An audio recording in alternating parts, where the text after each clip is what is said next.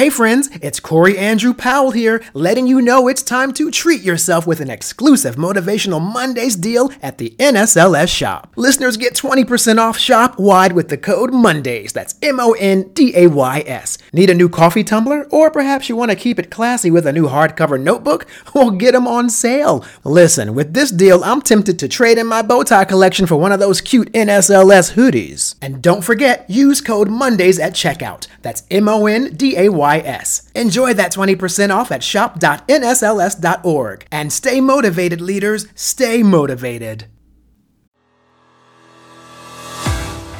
Hello, everyone. I am Corey Andrew Powell, and I'm joined today by Dr. Corey Yeager, PhD.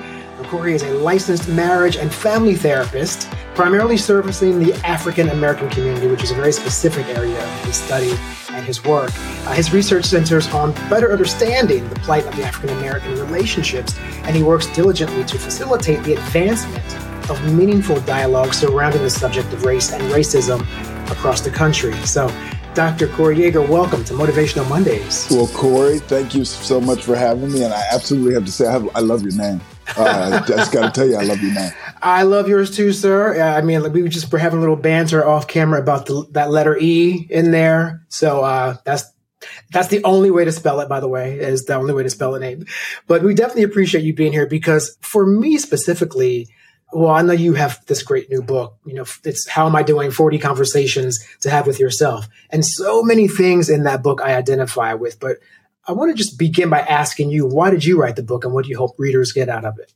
You know, I wrote the book, uh, I think, really as an opportunity to share with others. I think that we have so much going on in our world right now, especially right now at this point in time in, in the world. There seems to be so much chaos and lots of negativity. Um, and I think one of the things that we've lost is a focus on ourselves, who we really are, right? We're showing up in the world as a version of who people tell us that we should be or what they think we should be, and we kind of follow that mold.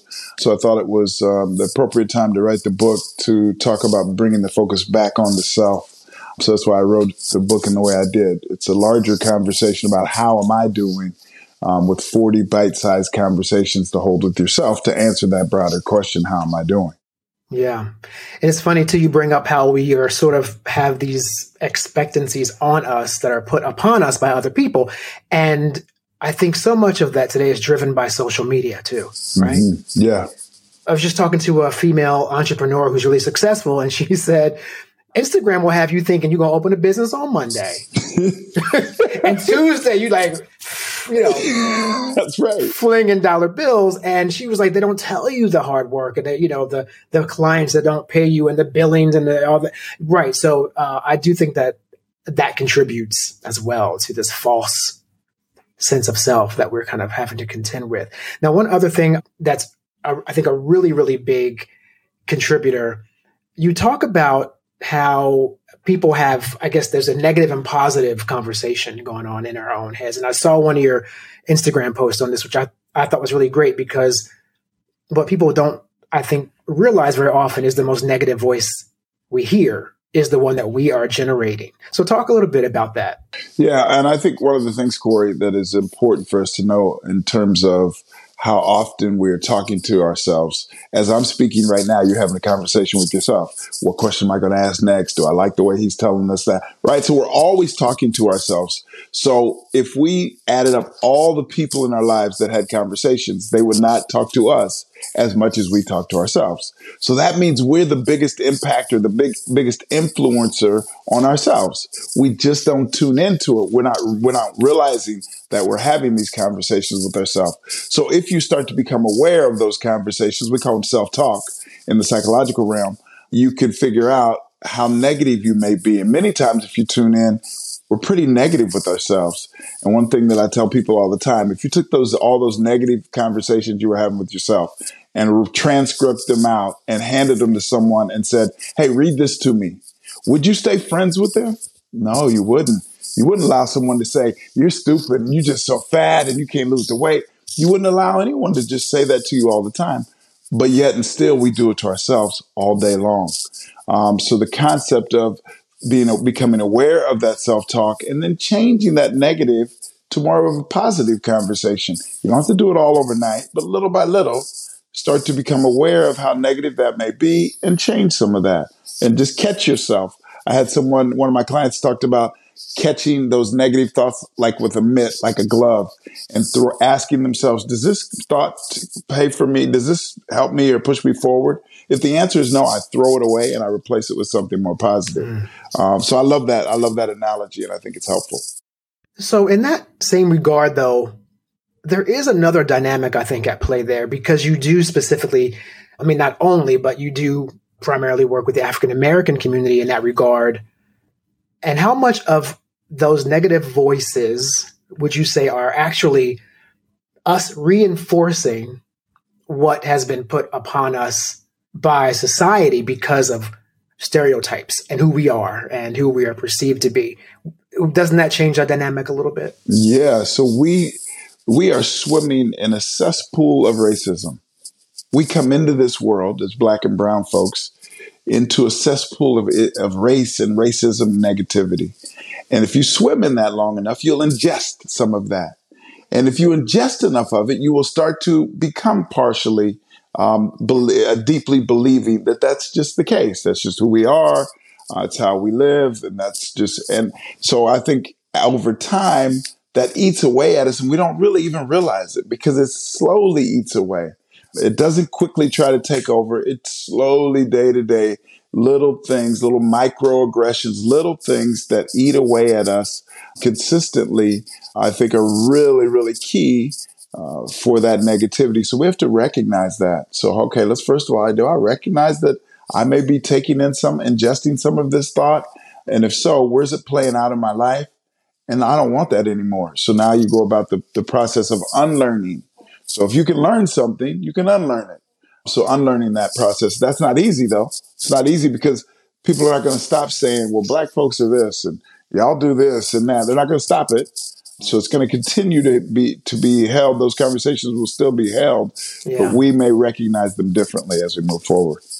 Yeah, I told a friend recently. I said, if anybody wants proof that black people really are not the angry, you know, violent thugs that sometimes media makes us out to be, just watch any of the Karen videos on like Instagram in, in which someone gets in, you know, calls the cops on a black person or just all these bizarre scenarios that they have put African Americans in. The guy watching birds in Central Park and my, and in most, every case, the black person who's sort of like the victim of this situation is just like kind of like, what is happening? I don't understand what, you know, the retaliation you would think might be something that would be more expected. But in most of those cases, you just see us kind of going, "Can we just watch birds, please, and be left alone?" That's all we're trying to do. So, Corey, the one one thing that I say, and I, this is a tough thought, that if we are asking ourselves, well, "What's going on?" We're behind.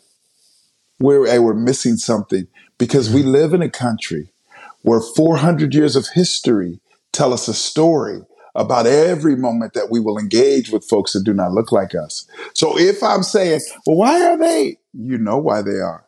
Yeah. So if you, so we know this, we almost move in our lives expecting this.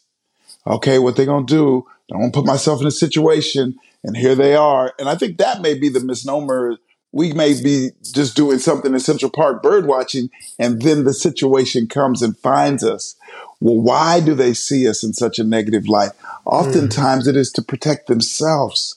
That I want to see them, if I can see them as negative, if I can see them as so sexualized and see as though so so um, aggressive, then it allows me that nurturing aspect and others will take care of me. Right? I think there's so many aspects mm-hmm. to it. It's sad, but it is the harsh reality we face on a daily basis. Yeah. Yeah. yeah.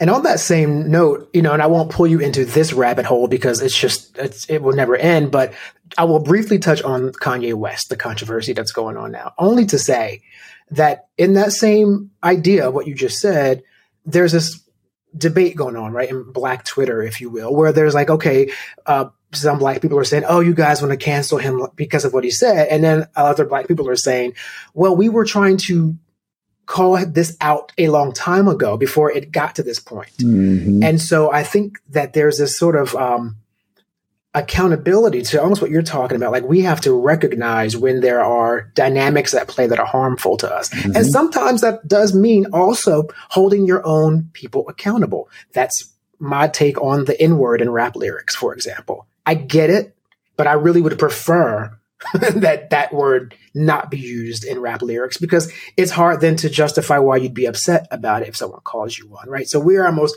creating those sort of blurred lines, if you will. And it makes it difficult, I think, for society to figure out how to navigate that. So I think you say something that, that accountability and, and this difficulty in navigating and maneuvering through the potholes of life for especially for folks of color that every day we almost have to wake look around put our armor on armor up to just be able to walk through life Mm. That you can't just walk out your door without your, you better armor up, almost expecting battles to come that will be rooted in the fact that your pigment is dark. The battle's not coming just because the person doesn't like you. The battle is coming because you look the way you look. Um, so how do you put your armor on? Sadly, that we have to move through this world thusly. Uh, but it is, once again, Corey, the harsh reality that we face. That's not going anywhere today or tomorrow or in the, my son's generation. It's going to still be present. So how do we how do we find ways in which to deal with it and maneuver through it? Absolutely. Well, you know that ties into also this idea of trauma, which you talk about as well, the unresolved trauma. And I've been so fascinated by that because I've gone through that. I actually, um, years ago, just, just like I decided I was just not having a good time in New York and I was having difficulties and I was um, making a lot of bad choices, if, if you will, years and years and years ago. And I said, I need to go to a therapist. I, I knew that I needed to talk to someone. There was something bothering me, didn't know what. And therapy allowed me to, a, a good therapist, thank goodness, mm-hmm. allowed me to really understand that I had been carrying I mean, at least 28 years at that point mm-hmm. of unresolved trauma. Yes. That I had never spoken about really to anyone in depthly or and it was holding me back. I was stuck because I was sort of trying to fill a void, right? To yes. to get through it, which leads to manifesting to bad behaviors and excess and uh, and once I identified that, it changed everything. But then you add on a layer of ancestral trauma. Ooh, come on. Which now. I didn't even know about until I interviewed someone on Motivational Mondays, a black woman who studies that. And I could not believe that dynamic was there as well. So talk a bit about the unresolved trauma and the role that plays in a systemically difficult society. So what we what we can recognize, and it's what you went through, is if we have unresolved trauma, let's say at 12 years old, we have a traumatic event. What that 12 year old will do is start to set up coping mechanisms to protect themselves. Mm. Right? Those, they don't know they're doing it, but they'll set things up. So, for instance, if they went through a traumatic event and they don't want people to get real close to them, they'll begin to be shy. So my now, my new thing is to be shy, right? I'll be shy everywhere I go. I just kind of, people know me as very shy. But before the trauma, you really weren't that. But now it's a coping mechanism. Started at 12, now you're 42, and you're still being shy. Does it still serve you? Maybe not, right? Mm. So, how do you figure out how to go back to that 12 year old version of self and say, hey, I don't need you to protect me in that way anymore? I appreciate that you did that because it did help me make it through that that time period. But now at 42, I don't really need that any longer. So we have to re- get re-engaged like you did, re get re-engaged and, and in touch with those moments and then have a recognition. I don't want that anymore. And we can move on. So we then talk about the cultural trauma and um, generational trauma. I think is extremely important, especially in the African American community. So I think that we must distinguish between culture and the remnants of trauma. And by that, I mean this we go back 400 years that we were as slaves beaten to be disciplined. But if you go back before that, before 1619, back into Africa, we weren't beating our kids to discipline them. So all of a sudden, mm. we learned that beating process in slavery. But if you come jump forward 400 years till today, people would say black folks beat because that's cultural. That's what we do. Mm, wow. Oh, so we just whoop our kids. That's what we've always done. No, it's not. So what it is is a remnant of that trauma that is now showing up as culture. It's crazy. Mm, We see it as cultural, and everyone, not only the black community, the white community says, "Oh, it's cultural. Those white guys, those black men and women just beat their kids. That's what they do." Yeah, that's not true. That's not true. So now we're we've been sold a bill of goods that that's part of our culture, and it's not. So where uh, there are other spaces that we need to investigate to say, all right, is this cultural, or is this a remnant of trauma from the history of slavery?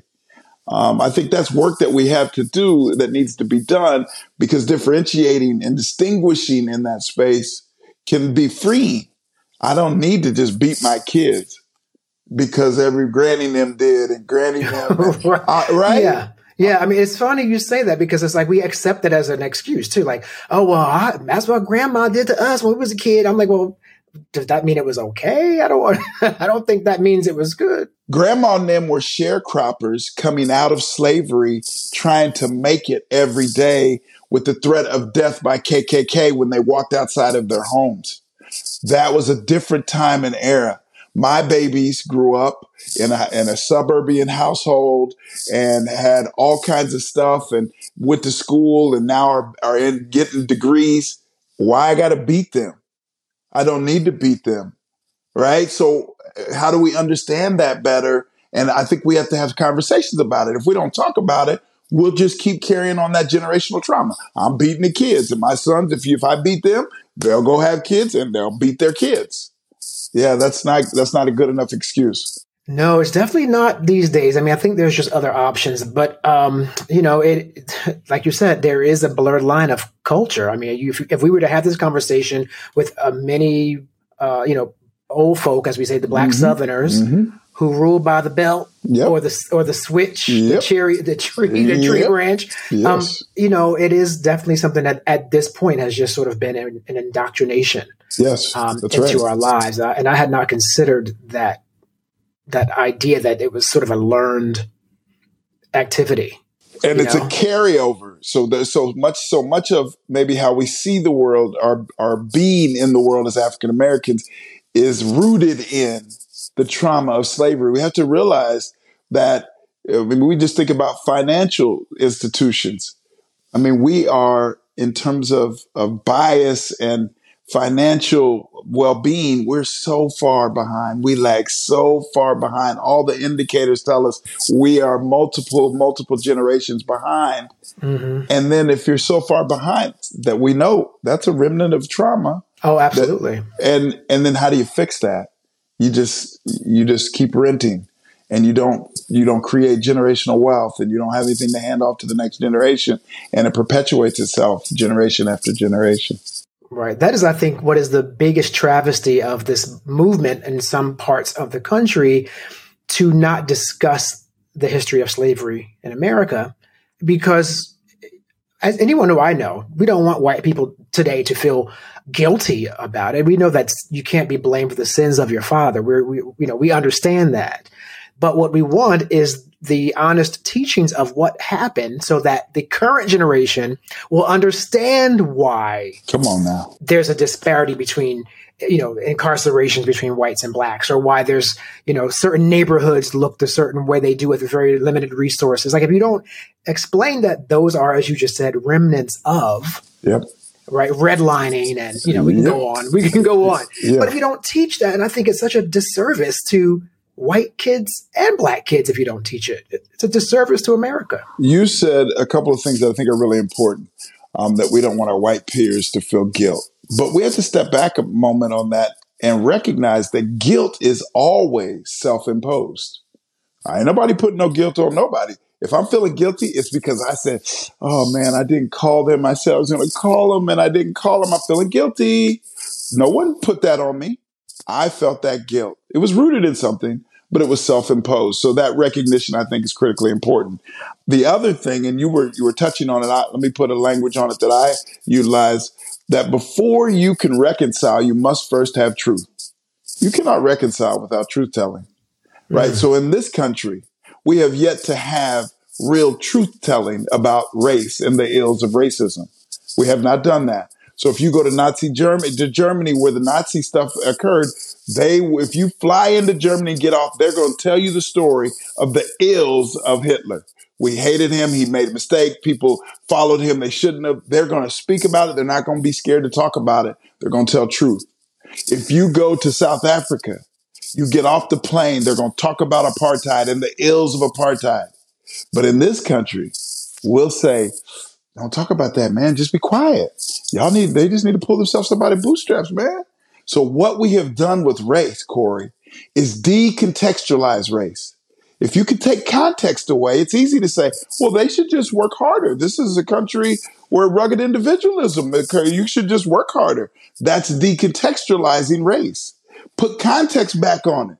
Talk about the years of slavery. Then from that, go into Jim Crow and yes. all these inst- systems and mm-hmm. institutions that were set up to hold us into spaces that were unkind. That is contextualization. But many times you don't want to do that because that's tough. But that's that truth telling. I do also think too. It's funny the way you just put that. I wonder if you know many of the gatekeepers, so to speak, they really rely on that dynamic there because they can call upon that when they need to use it politically or you know rally up people who may be into separatism or whatever their situation may be. So it would actually weaken their ability to do that if you really just taught the public the yes. history and then they wouldn't be able to weaponize that when they need to call upon it to rally their base, right? It's an interesting sort of dynamic. I agree with that wholeheartedly. I think you're 100% right. Mm, wow. Well, okay. So moving from that, though, you know, we talk about the trauma with Black people, ancestral trauma. One way I got through mine was going to therapy. One other conversation I have often with Black people who've survived things, who've gone to therapy, though, they all had the same thing in common, which was that there was a stigma attached to it when they were trying to maybe talk to their family about going to therapy. Mm-hmm. And I know that we sort of, as a as a people, we sort of had that stigma where we don't really talk to therapy. I know my grandparents used to be like, "I ain't gonna tell no white man my problems." You know, yep. they were, you know, yes. old Southern people. But it's, but and I get that that's you know they were born in 1929. It's a whole other, you know, I get it. Yep. Uh, but today, though, what do you think about that today? Do you find that that stigma is still there, or are more Black people open to the idea of getting therapy? No, the stigma persists. It, it is persistent, and to some degree, I'm a therapist, but I could you could almost say, well, almost rightfully so. We are not trusting of the systems that white society has set up. So therapy almost is seen as a westernized approach and made the therapeutic modalities that I learned in my graduate t- courses were all by white men. So if you see our grandparents and and those folks, they're not going to be. Tr- I'm not trusting that. I'm not going to lean into that. I don't want that. And we'll go to church and we're going to pray about this and we're going to shut up and stop talking about it and just go to work and just shut up and it'll go away. That's really what has always been discussed in all of our households. But what we know is that doesn't fix the issue. It's still it, and not only does it not fix the issue, if you just leave it to to be on the side, it will fester itself.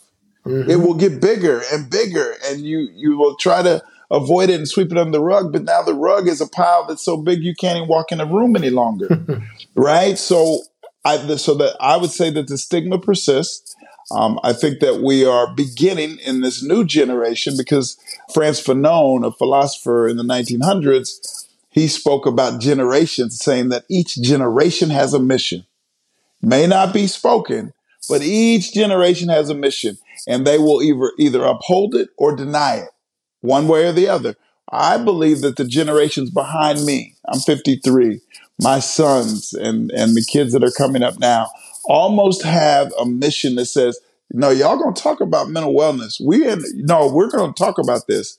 And y'all can say there's a stigma. We're gonna figure out how to get support though, which I think is the first time in the African American community in this country that we've almost had a generation that says, no, no, no. Granny them, I love y'all, but I'm about to go get this therapy. Mm. And I can still love you, Granny, and go get this therapy. Well, those are some parting words of wisdom, sir. Dr. Corey Yeager. And uh, wow, this is really amazing because I was so looking forward to it because I I sort of felt like I had some things to sort of, you know, have some therapy to get off my chest with another Corey. so, uh, so I and I knew you'd understand, you know. So thank you for engaging me, and and thanks for being here today with us on Motivational Mondays. We really appreciate your time today. It was an absolute blast. Thanks so much, Corey. Thank you for listening to Motivational Mondays, presented by the National Society of Leadership and Success, and available wherever you listen to your favorite podcasts. I'm Corey Andrew Powell, and I'll see you again here next week.